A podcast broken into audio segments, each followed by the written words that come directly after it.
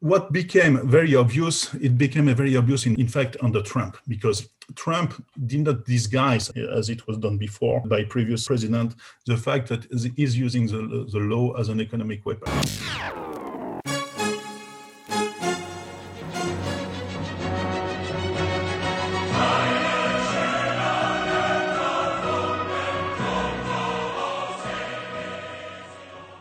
This show has said its piece about Europe's inimical tendency to freeload on everything American, from defense spending to woke historical revisionism. But if ever was an American trap, Frédéric Pierucci knows what it feels like being inside. Hell, he wrote a memoir about it. But the book's title alone cannot do justice to what it felt like being locked up behind the freezing bars of a maximum security prison in Rhode Island, with the key thrown into the Providence River Delta. Or worse still, handed to the invisible generals in America's economic statecraft against its own ally. Frédéric was a senior executive at French industrial giant Alstom and is falling into the throes of a late 1970s US law written to combat corporate money laundering, is, is, is in his own telling exclusively explained by General Electric's predatory acquisition of Alstom's power and grid capabilities in 2015. Among the world's largest ever industrial acquisitions, America is waging economic war against its supposed allies, Frédéric argues, and it is high time that we meet fire with fire. GE has lately run into its own share of trouble and seems to no longer want to go nuclear. But the stain of Frédéric's book form tale in the otherwise cordial history of transatlantic economic ties can hardly be erased. If this episode succeeds in sparking a rethink on either side of the Atlantic, rubbing salt in the wound will have been worth the effort. Was Frédéric's American trap merely an anecdote of our global economy becoming more and more hostile and competitive? Or are Europe and America frenemies in denial? Maître Laurent Cohen-Tanugy is a French legal delicatesse at the New York Bar and a vice president at the Jacques Delors Institute. But he isn't one to throw around terms like economic war lightly, so his pushback against Pierucci's drum beating will likely spare this episode a DOJ investigation. Enjoy, and don't forget to rate and review us, as it always puts a smile on our face to see your support and helps us keep getting fantastic guests week after week.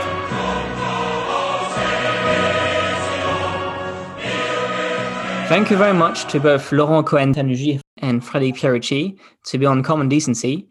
Laurent, you're a lawyer, you're a member of the Paris and New York Bar, as well as a VP of the Institut Jacques Delors, and the founder of Laurent Cohen-Tanugy Avocat. Frédéric Pierucci, your founding partner of the compliance risk management consultancy firm Ikarian, and the author of the best-selling The American Trap, My Battle to Expose America's Secret Economic War Against the Rest of the World. Thank you both for coming on the show.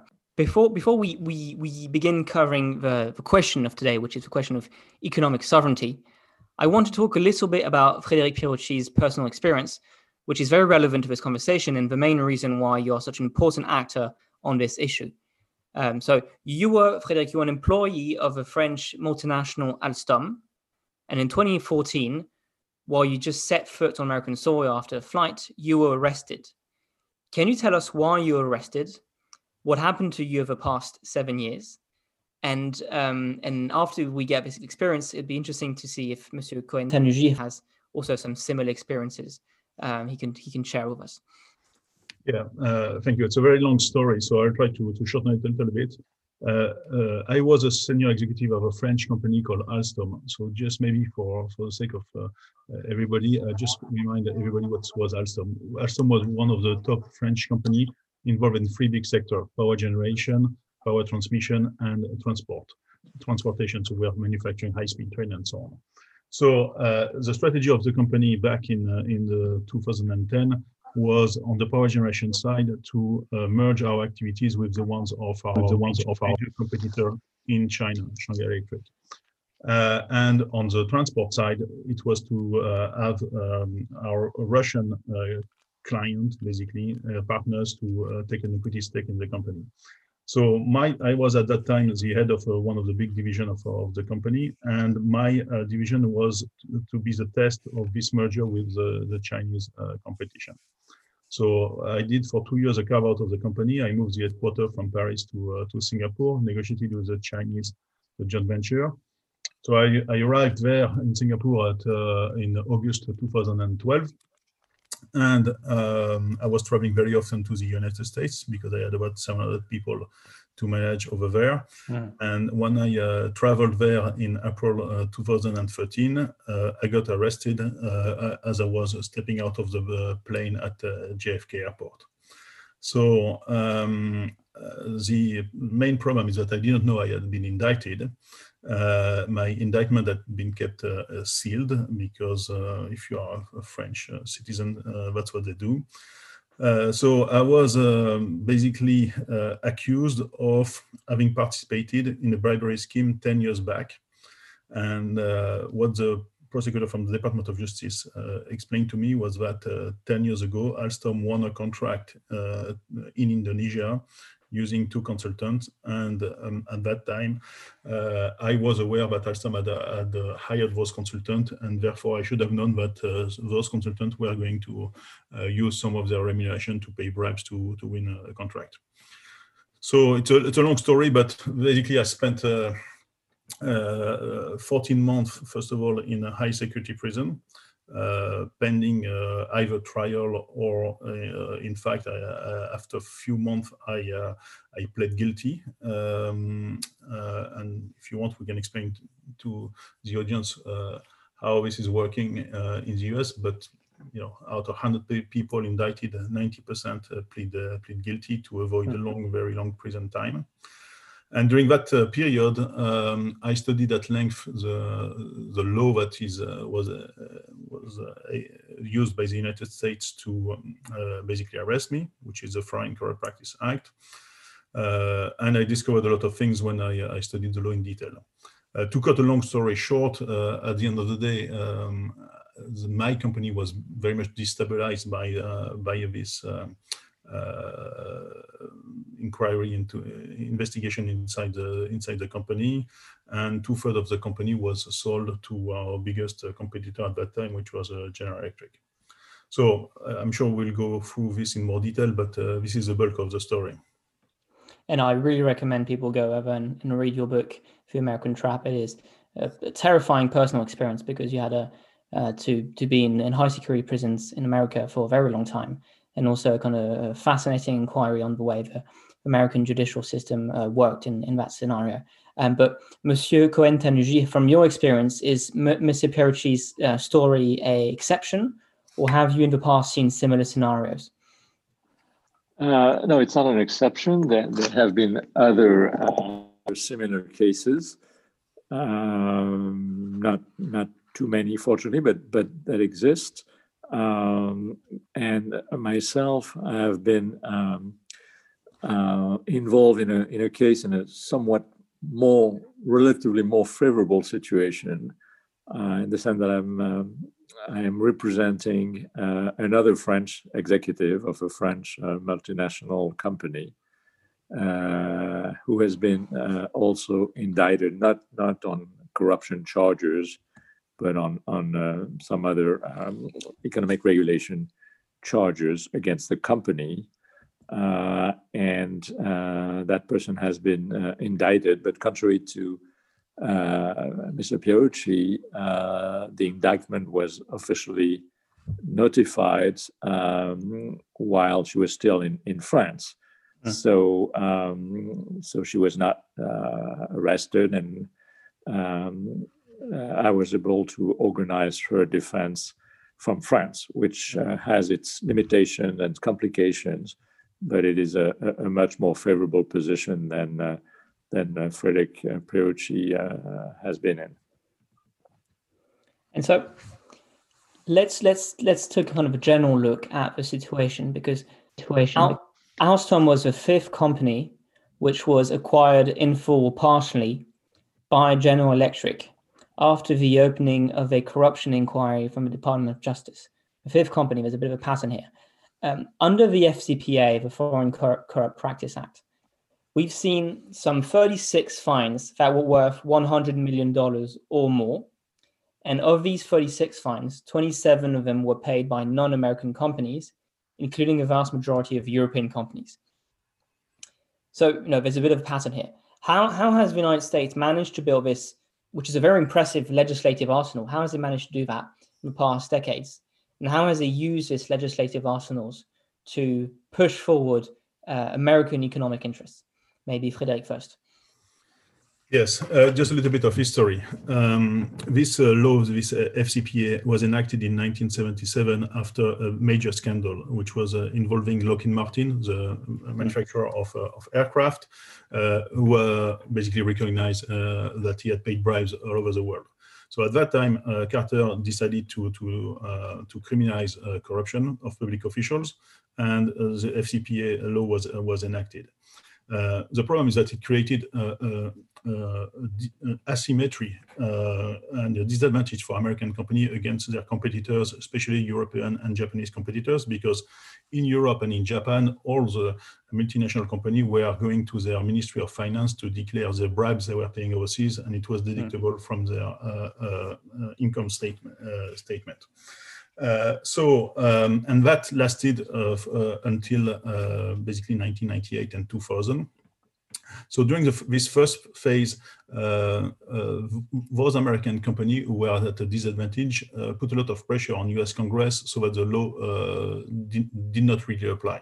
In fact, you had one or two cases per year. That's always very small fines. Uh, but then uh, in, in, 1998, the law was transformed and uh, it became, became extraterritorial, in meaning that before 1998, it applied only to US company. After 1998, it applied to uh, every company in the world who had a slightest link with the US territory. And, uh, and the US used basically two channels to, um, to make sure that everybody's under US law. The first channel is, uh, is the US dollar and the SWIFT system. Mm every time you make a, a, contract in US dollar, you are linked to, to the US territory and therefore uh, the law applies. And the other thing, uh, the other channel is a channel with of um, the internet with uh, with especially the GAFA. So if you use emails who are stored and or transit through US server, uh, basically you touch US uh, territory, and therefore mm -hmm. the law uh, uh similarly uh, applies. So um, what we see is that from 1998, there's a, a big increase in in fines uh, and it really starts in the year 2005. Um, up to in 2005, the U.S. Department of Justice and U.S. Treasury uh, collected about 10 million dollar fine worldwide uh, by applying the FCPA. Uh, last year, it was uh, almost uh, 3 billion.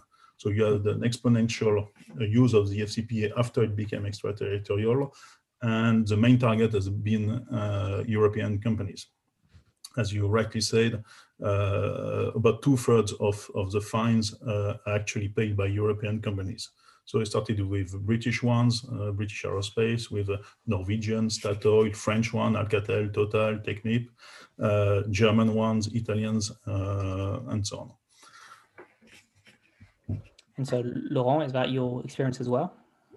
Well, I would like to to nuance a little bit uh, what has been said, particularly in the in the question. There's this whole rhetoric about uh, economic war and uh, this sort of quasi conspiracy theories between the link between uh, anti-corruption enforcement and uh, acquisitions and all that. that again, there, there's a little bit of uh, of a conspiracy theory here. let's. Um, one thing that Frederic didn't mention is that in 1997, the OECD uh, entered into, uh, I mean, OECD member countries into entered into the uh, Anti-Bribery Convention, which means that the same principles um, as the FCPA uh, were adopted uh, by all the OECD member states, and then uh, the member states had to implement national legislation to incorporate uh, pretty much the same principle, which took uh, a bit of time and certainly in terms of uh, enforcing the then national laws that took even even longer.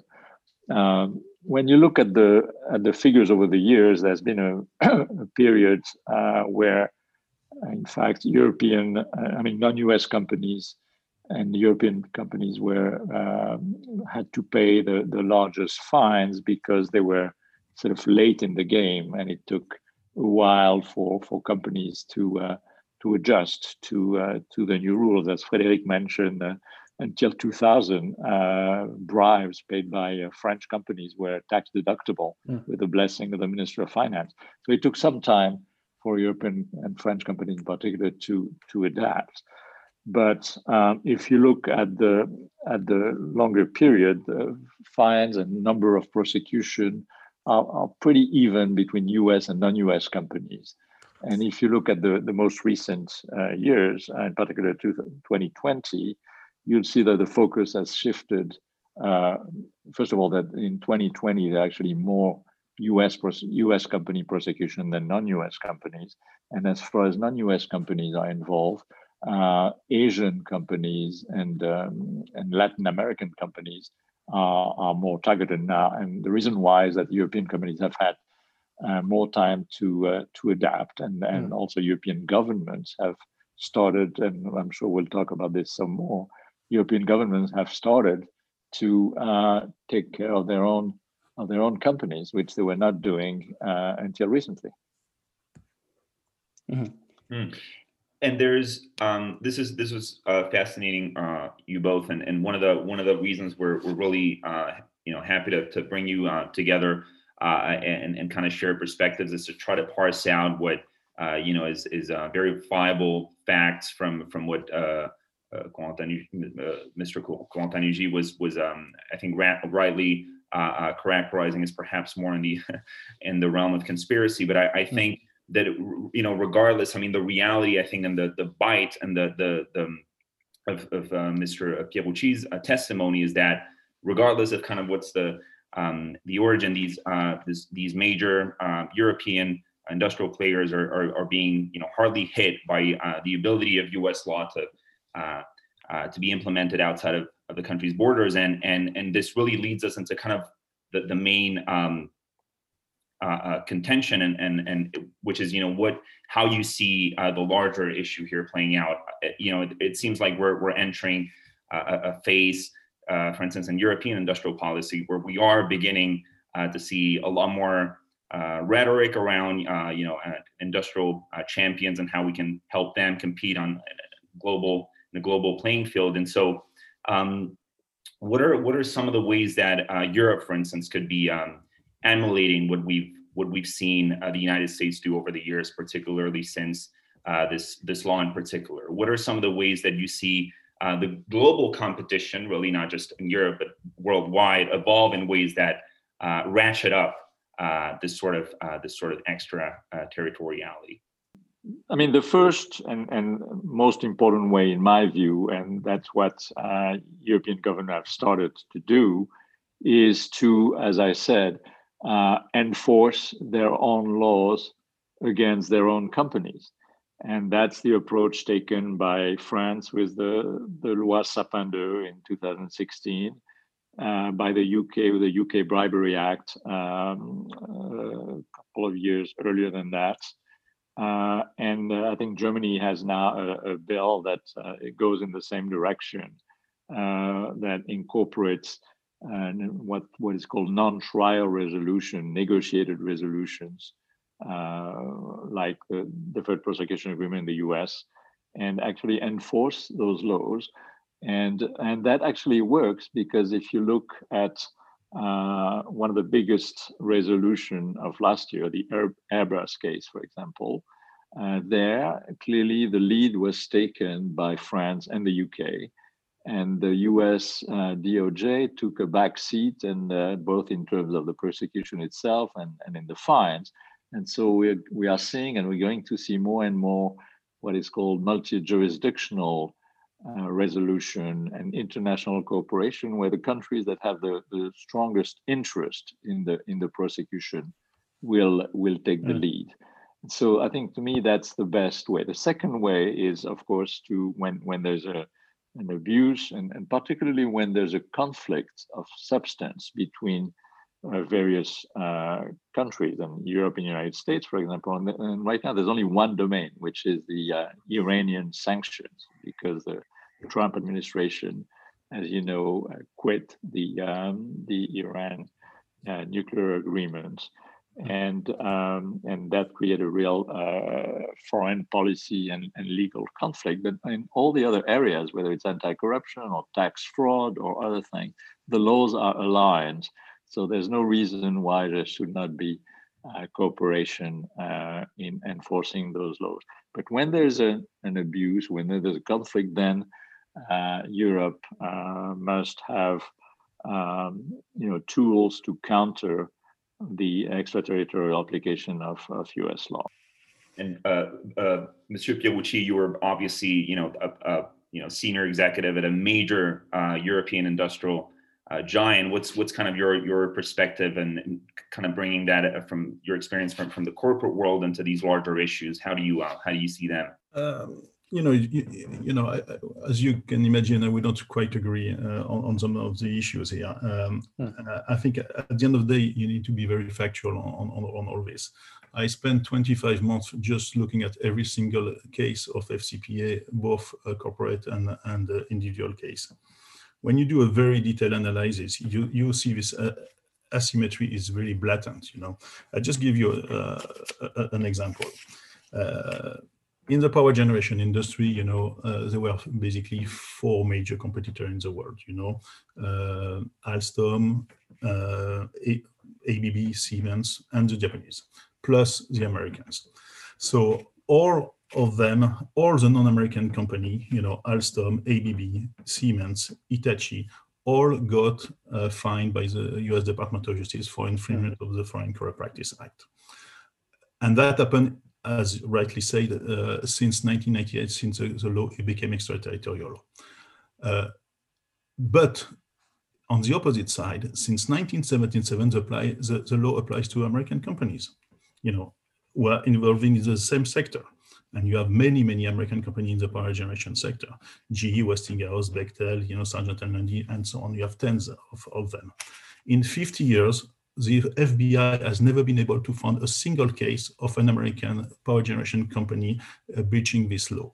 So uh, you can call it conspiracy, whatever you, you, want. At the end of the day, there's a big asymmetry of, of sanctions, and they don't look the same way at American company at, at, at European companies. So we can always say American European companies are late in bringing uh, compliance into into into their culture, which is true. Uh, but I don't think compliance is is, uh, is always also in the culture of American companies, especially in uh, oil and gas, power generation, telecommunication sector. So this analysis I've just done on power generation, you can do it exactly on the telecom business uh, side, on telecom sector. You can do it in the oil and gas sector. Uh, big oil and gas company in the US have never been uh, uh, uh indicted, uh, have never breached the FCPA according to the Department of Justice. So the Chevron, Exxon, and so on never breached anything in 50 years, whereas you know Total, Eni, Statoil, and so on breached it. So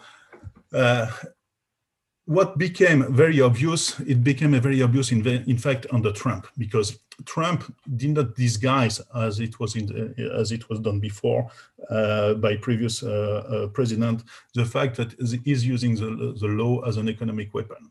And I will give you a few examples of this.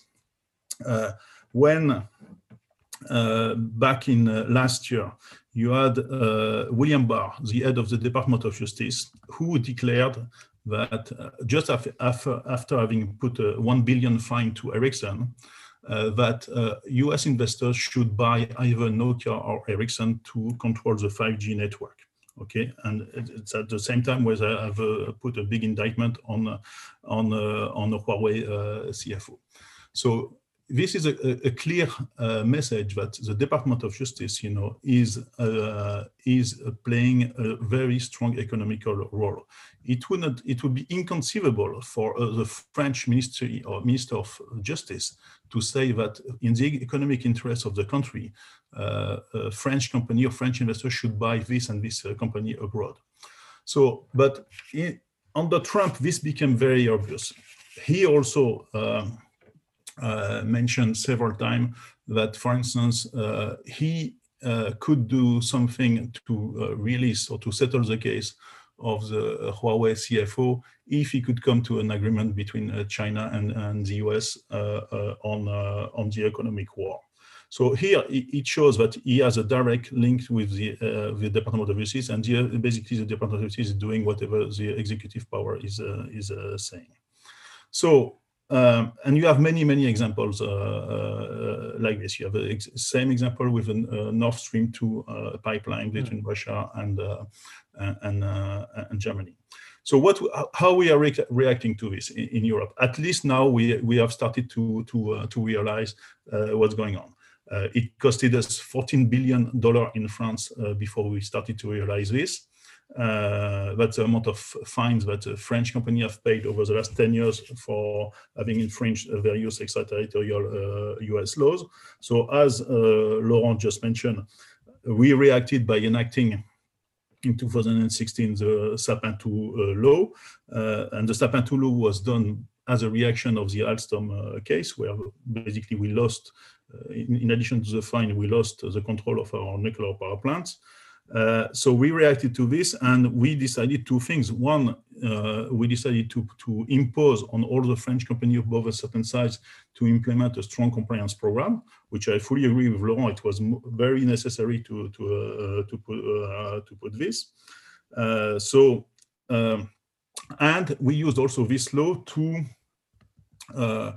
basically try to repatriate into France some of the cases which were uh, under investigation by the US and by the UK. So first, we managed to uh, to settle uh, the Société Générale case. Société Générale was under investigation by the US authorities for the last uh, few years. And uh, thanks to the Sapin 2 law, we were able to make a deal with the Department of Justice and the fine was paid 50% in the US, 50% into France. And then with the Airbus case where uh, also, Airbus was under investigation by the UK and the US for several years. And thanks to the Sapin 2 law, we were able to uh, get two thirds of the 3 billion fines paid to the US, to the French Treasury instead of the US Treasury. So uh, this law um, is, uh, is a defensive law. It, it, enables, it enables us to, to make sure that, uh, to, to be able to, to treat the cases of French company in, uh, in France.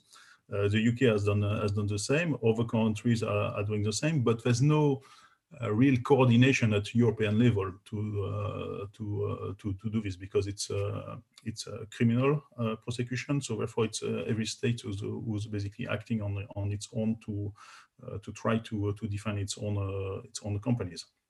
And there have been a lot of Uh, um, uh, books and, and, and, and, reports published uh, because you had a, a, parliamentary inquiry after the Alstom case, mm. where a lot of people were heard in during in, in, the French parliament about this. So at least we woke up in France now. I think it's, it's a major step. We woke up. It, it, it has costed us a lot before we woke up, but at least now we are moving forward. if I if we have time, I'd like just to yes, go ahead. nuance a little bit uh, a couple of things that that Frédéric uh, said. Uh, first of all, I, I, don't have a sector by sector uh, analysis of the of the prosecutions and fines, but all I know that many U.S. Uh, companies are uh, are prosecuted and fined by by by the U.S. government in in in many sectors. Um, the other important thing that we should not make. I'm certainly not going to defend the Trump administration and its uh, undue interference with uh, uh, the independence of the Justice Department. But uh, the reality is that most of the of the fines and the prosecutions against European companies were done under the Obama administration. Mm. So it, it, it's not at all. Um, I think we should mix the uh, the aggressivity of the of the Trump administration uh, which really waged an economic war, not only against Europe but also against China and others, with the uh, you know, regular enforcement of uh, of the FCPA or of sanctions, which which is a constant and which was particularly strong under a democratic administration. So these are really two different things that we should not mix. No, uh, for that I fully agree, uh, Laurent. I mean, we, we, whoever is, is at the top of the country, it is going to be the same. Uh, but the ones, uh, the administration who has really industrialized uh, the FCPA uh, against and weaponized the, the, FCPA against European companies is really Obama. You're perfectly yeah. right. just nobody said anything when, when it was Obama. Uh, we had to wait until Trump uh, basically said loudly what Obama was doing quietly, but we no, started to. to, to no, that, that's where that's where I disagree. I don't think Obama was doing anything quietly. Obama had an independent Justice Department that's enforcing the laws. Uh, whereas Trump was uh, unduly intervening in uh, in judicial affairs. It's a very two very different things. And uh, as you noted, uh, Frédéric yourself, I mean, those those European companies were actually paying bribes. There's no deny; they all acknowledged it. And so uh, the question is, who uh, sanctions them? If it's not their own governments, then uh, it will be the, the U.S. And uh, as far as the acquisition of by GE, it was also the decision of the, the CEO of, of Alstom, as you as you very well know. So you you also have to hold accountable the, the management of those uh, of those companies and not only the, um, the, the, the U.S. authorities. There's also a big responsibility of the of the of the management of those companies. Yeah, and it's it's really great again to to um, to have you know the the kind of the the blend of you know an, an experience and sort of um uh, legal reasoning uh, that both of you bring to sort of have that um uh, you know, be, be in dialogue so that we can uh, better kind of envision what it is we're facing. And, and I wonder uh, precisely on, on uh, what um, uh, was, was alluding to, whether we're looking at a friendlier scenario with the new White House that is already signaling that it, it is open to uh, using multilateral for um, the OECD is one example, but I think others could be could be um, could be thought of. And and we we have in the Biden administration, I think a a partner where uh, the concerns that you both are bringing up are, are perhaps going to find um, uh, you know a, better audience. So I think um, it, what I wanted to ask you is is, is um, what, you know is there is there any sort of um, multilateral uh, way that that a lot of these wrinkles get solved, or um, uh, because I, I, did find that some of the comments that Monsieur Pierucci made were really interesting. Uh, I mean, uh, you know, you did mention also specifically the French case where uh, you know, a lot of these companies, that they do and bring these concerns up to to the to, um, the French Treasury, they get um, you know they, they, they don't get the same uh, sort of attention. But uh, it's it's not, and and and we've seen uh, President Macron, I think, building up uh, a whole um, uh, layer of his vision for strategic autonomy around industrial policy and, and ha- you know going about helping industrial champions at the European level in a more deliberate sort of way that takes account of the actual um, you know market conditions that in, in, in, worldwide that you're that you're mentioning. So um, taking you know taking into account that we do have a more uh, uh, that we do have uh, Macron setting the tone for this sort of conversation on the European side, but also a new Biden administration. Are you um, are you hopeful that these things eventually get solved out um, at, at in you know in a multilateral fashion? Well, I mean, uh, again, we, we, should really uh, distinguish domain. When you talk about industrial policy, you're really talking about competition law, antitrust, and, and all that. Uh, that's really a conversation uh, for the Europeans. It's been it's a long, uh, it's an old story, and the uh, French are always pushed for industrial policy um, and criticize the EU competition law. Uh, whether that's going to evolve now, that will obviously require the uh, consent of other member states, uh, particularly Germany. So that's one one conversation. The other uh, topic is whether we're going to see more uh, international cooperation between the U.S. and, and Europe. And my answer is is yes, probably as long as France, the UK, Germany continue to um, you know participate in the in the fight against transnational corruption and other economic um, uh, delinquents, there, there will be more uh, of these multi-just, uh, multi-jurisdictional settlements that we've seen with, with Airbus. Uh, I think, yes, uh, I think the Biden administration will be certainly inclined uh, to favor to favor those. Hmm. Pierucci? Um, well, I think at the end of the day, uh, um, whoever you have at the White House is not going to change much. Uh, that uh, the fact that uh, um, the US economically uh, doesn't want to have uh, competitors in Europe. So um, we will see what happens. But of course, uh, laws like the Sapin II law in France and UK Bribery Act are going to help to raise raise the level of compliance inside in French and European companies. But what I would like to see is the opposite on in the US on US industries. Uh, who's going to put the pressure on US uh, companies to also uh, uh, Uh, uh, stop uh, paying bribes uh, all over the world. I mean, it's it's striking that we seem to be always the, the, the, bad guys who are paying bribes to win contracts. I mean, look at what all American companies are doing in in many many countries. They have been winning contracts, paying bribes in in many many countries. Look at Saudi Arabia or, or, or whatever uh, and have never been really caught and or prosecuted by their administration.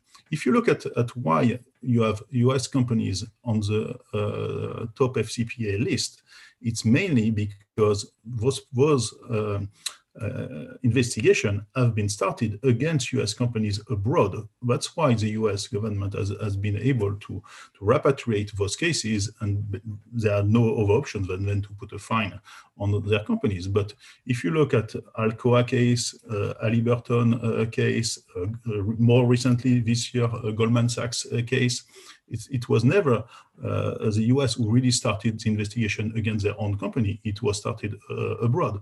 So we should not be naive in in, uh, in this. Uh, okay, we are going to raise the level of uh, compliance in our in our in our companies, but if we want really to stop the attack uh, using extraterritorial laws by the Department of Justice, we we will need to fight back at one point in time.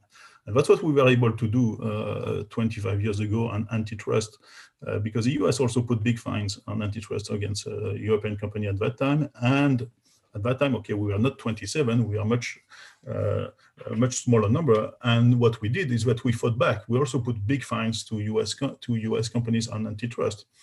The result being that now everybody is looking at uh, after their own companies and no longer trying to to um, to target uh, uh, the other side. on anti-corruption, we're not yet there right now. Right now, we are more on a defensive side. Uh, what we have to take into account as well is that, uh, okay, we're talking about uh, anti-corruption, but you have other extraterritorial laws. For instance, everything regarding sanctions, um, everything regarding the Cloud Act and the transfer of personal data. Uh, every uh, year or two year, you have a new extraterritorial law which applies to uh, European companies. Hmm. So therefore, we have to build an arsenal of French and, and European laws, which we start to do with RGPD and, and so on, every time to counter those, those US laws. And this is not easy. And tomorrow, we're going to have the same thing coming from China.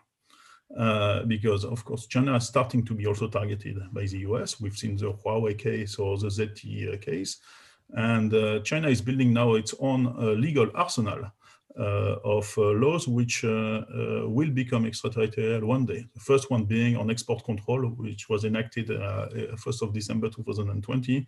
So where they, are going to basically respond to the the OFAC of of the US the US side. So the, the, the, the world is going to be very, very complex for companies going forward because for one single contract, you are going to have multiple, multiple laws applying to it, both on the export control uh, and on the corruption, but also on, on, on, on data and data protection.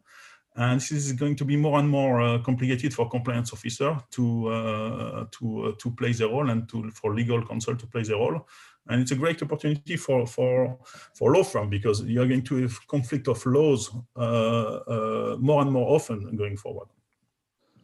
So, um, speaking of China, Mr. Pierucci, your book was a major bestseller in China after uh, Meng Wanzhou, she's the daughter of the founder of Huawei and the CFO of a company. She was arrested in Canada following an extradition request from the United States. So let's talk more kind of more generally about the situation. It's about the situation in the United States. It's you know last question, but where do you see the EU um, EU's position among amid the trade conflict between China and the United States. Um, how much should they kind of leverage the situation to rebalance its relationship with the United States, and to what extent should it also side with the United States over over China? Uh, maybe uh, Laurent first. Uh, well, I think this is uh, again a, a, very different topic uh, than the, the question of the extraterritorial application of, of U.S. law. Um, the, the situation with Huawei uh, is part of real. Here, it, we can really talk about uh, economic uh, war or, or, you know or, or technological competition, which with sort of military and strategic implications. Uh, this is something that's um, you know, and here we we have some uh, dangerous, uh, potentially dangerous, uh, and, and, even troublesome behavior, where uh, you know somebody's arrested in Canada, and then the Chinese arrest two Canadian citizens who have nothing mm. to do with with the situation, and and that's totally arbitrary and that that's really a, a, we're in a different game here. It's uh, you know it's uh, an arbitrary use of the law, and that's something that's uh, very dangerous. Um, as far as Europe's positioning in this in this uh, conflict, uh, economic and technological, um, I, I think that you know Europe, you know, has some diverging interests uh, vis-a-vis China from the US and also even within Europe, uh, member states have very different mm. attitudes. But on the whole, uh, Europe and the United States have a have a very strong common interest in uh, you know countering, especially the uh, the aggressivity of the current Chinese leadership. And so again, we should not um, confuse uh, or mix you know potential disputes uh, over the application of law that that is again common to the to the West, with um, you know the, the, the, much more significant uh, technological, economic, and potentially strategic competition between uh, the West and China. These are two very different things, and Europe should not uh, be mistaken in uh, trying to play arbiter or uh, between uh, between the two. We clearly are on the uh, on the western side here. So, Mr. Pierucci, maybe a, a few words on your celebrity in China after that uh, Meng Wanzhou's um, uh, case, and you know a few words on on the, the uh, trade tensions between the United States and, and, and China and what you think Europe can make out of it. Well, I think the country who has been the most aggressive against European company has been clearly the US. So far, not China. Uh, uh, if you've seen, uh, if you look at, uh, at the history of uh, of fines being paid by European company, if you look at the history of uh, spying on on on European companies, I think it looks like everybody forgot what Snowden told us in 2013. What did he tell us? Is that he, tell, told us that the NSA was working with more, more than 100 uh, American companies, uh, the GAFAM, uh, to spy systematically on all Europeans and on all European companies. And there was a specific um, document uh, which described that uh, the NSA was particularly targeting all companies in France who were negotiating contracts above $200 million. So it means that every single uh, uh manager of big French company were uh, basically taped and spied on by uh, the NSA. So if you call this uh, regular uh, uh, economic system, I would strongly disagree. Uh, so right now, uh, why they are fighting against uh, China on the 5G is that is because they are two years late compared to to, to Huawei. So it will be much more complicated for the NSA to spy on Huawei equipment, 5G equipment, than on Ericsson, Nokia, or Cisco or Cisco equipment. How about China spying on U.S. and European companies, Frédéric? You're not concerned about that? I'm very concerned about that. That's why I, I'm, I, I'm very concerned that the Chinese are going to do exactly the same as the US is doing. Yeah, too. except that the US are strategic allies, not the Chinese. I mean, that's a big difference. Uh, uh, well, my, my, again, my view is that we should we should have a third uh, a, a third uh, uh route. Uh, we don't have to align neither with the US nor with, nor with China. I think we are the, the World War II is finished for, for the last 75 years. The Cold War is finished for the last 30 years. It's about time that Europe wakes up and be a, a third uh, route and uh, be uh, uh strategically independent from the United States, both uh, legally, uh, um, numerically, and also military. that's the problem. Right now, we are we are still living in a post World War II world. Um, I'm very worried about both sides right now. And uh, uh, but the, the ones who has been the most aggressive so far has been the US over the last uh, few years. Uh, China is a potential threat. I agree with you. So that's why I, I will not align with neither of them. And I think it's very important for uh, French uh, companies, specific, specifically, to regain sovereignty on on very strong, very specific assets, very sp specific industries we cannot afford to be uh, the vassal of the US. Sorry, I, I, don't, I, don't, want to live in this world where we continue to be uh, the vassal of the US. No, I agree, but uh, you know, I think legally it's uh, it's within reach for Europe. Uh, in terms of uh, militarily, I think we are far from it, mm. unfortunately. Well, I, I really uh, cannot stress enough to the both of you um, how worthwhile the, the, these kinds of conversations are for us, and I we hope for a broader public. And we're, we're really appreciative that you uh, that you um, that you agreed to the to the concept of this um, this episode. And and you know we we are very cognizant that these issues are very sensitive uh, for the both of you. And and really our, our whole hope was to kind of begin from uh, uh, Frédéric's very harrowing story uh, mm. it's a story that it really is very compelling and, and it really needs to be looked at um, and, and, and to try to, you know, enlarge the, the, the, the, focal lens towards perhaps some of the larger picture that can be gleaned um, and, and some of what uh, you both have alluded to, I think goes in that direction. You've mentioned, you know, the, the case of Iran sanctions, um, uh, you know, uh, some privacy issues, but I, you know, I, I, think it's it's really such an important conversation to have.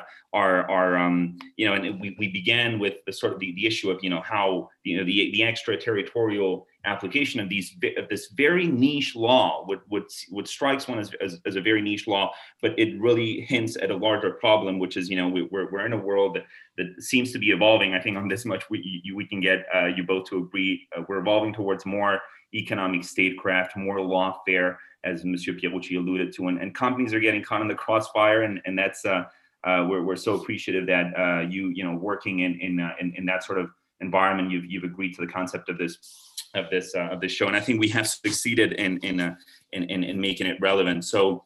Um, really, thank you both so much for for for agreeing to this. Um, again, Mr. Uh, Cohen Tanugy is a, is a lawyer in both the, the Paris and the New York uh, bar, uh, and, and he's also a vice president at the uh, Jacques Delors Institute. And Frédéric Pierucci is a obviously best-selling author.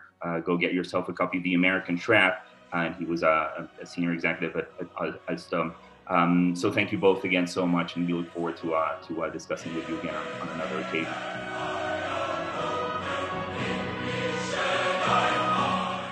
So, Frédéric Pierucci and Laurent Cohen-Tanugy are out. What did you think of this episode, Francois? First of all, I'm so very glad we're able to have them both on the show.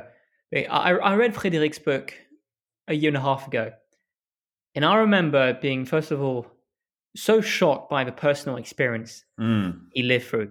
I, I highly recommend people um, go and give it a read because he is treated like some kind of maximum security threat to America.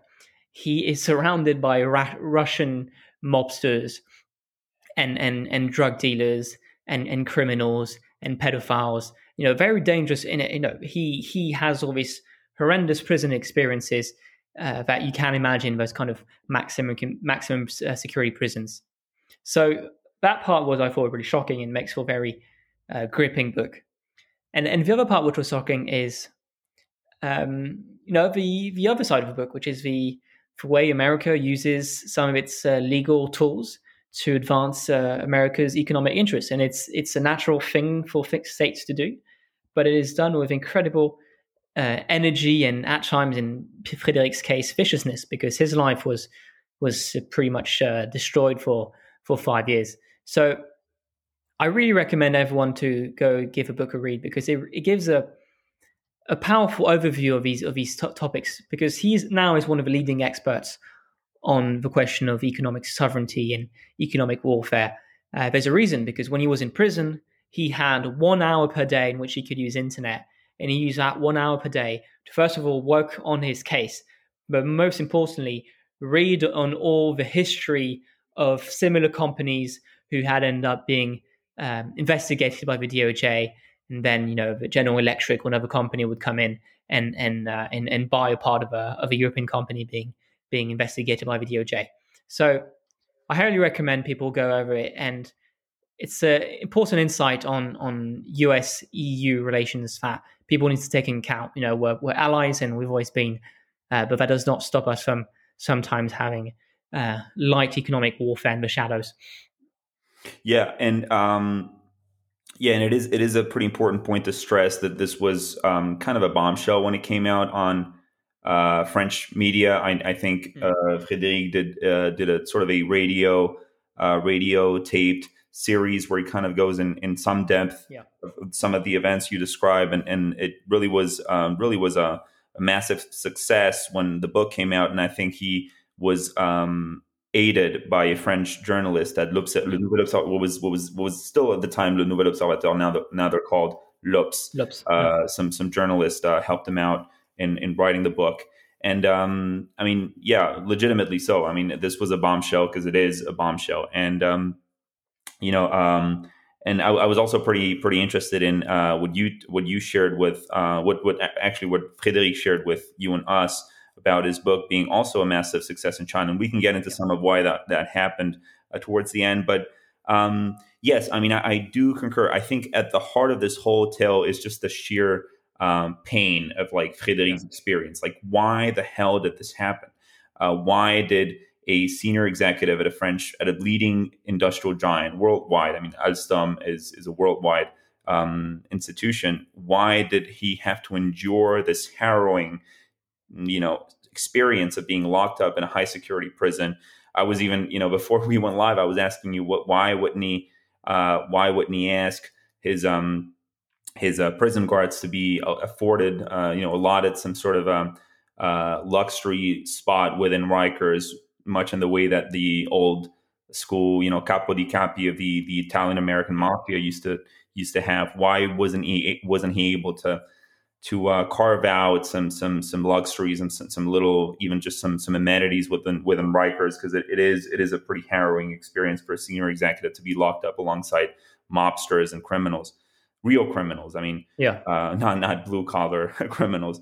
Um, and um, yeah, I mean, um, I do think that one kind of um, thread that kind of uh, reemerges across the episode is the difference between what initially in the 1970s was written as a bill to combat genuine money laundering. I mean, as, as you as you and I were, were discussing just a second ago, money laundering is a real problem across the developed world. We have like a lot of uh, almost like kleptocratic practices where businesses uh, bid for contracts in very untoward ways. Right? They they they afford themselves the illegality of paying bribes to public officials in order to win contracts. And that's a huge problem and it's a real problem and i think america is absolutely right to want to to to design uh, a, a, legal architecture where it is able to combat uh, those kinds of practices and in other uh, countries and other companies operating in america primarily.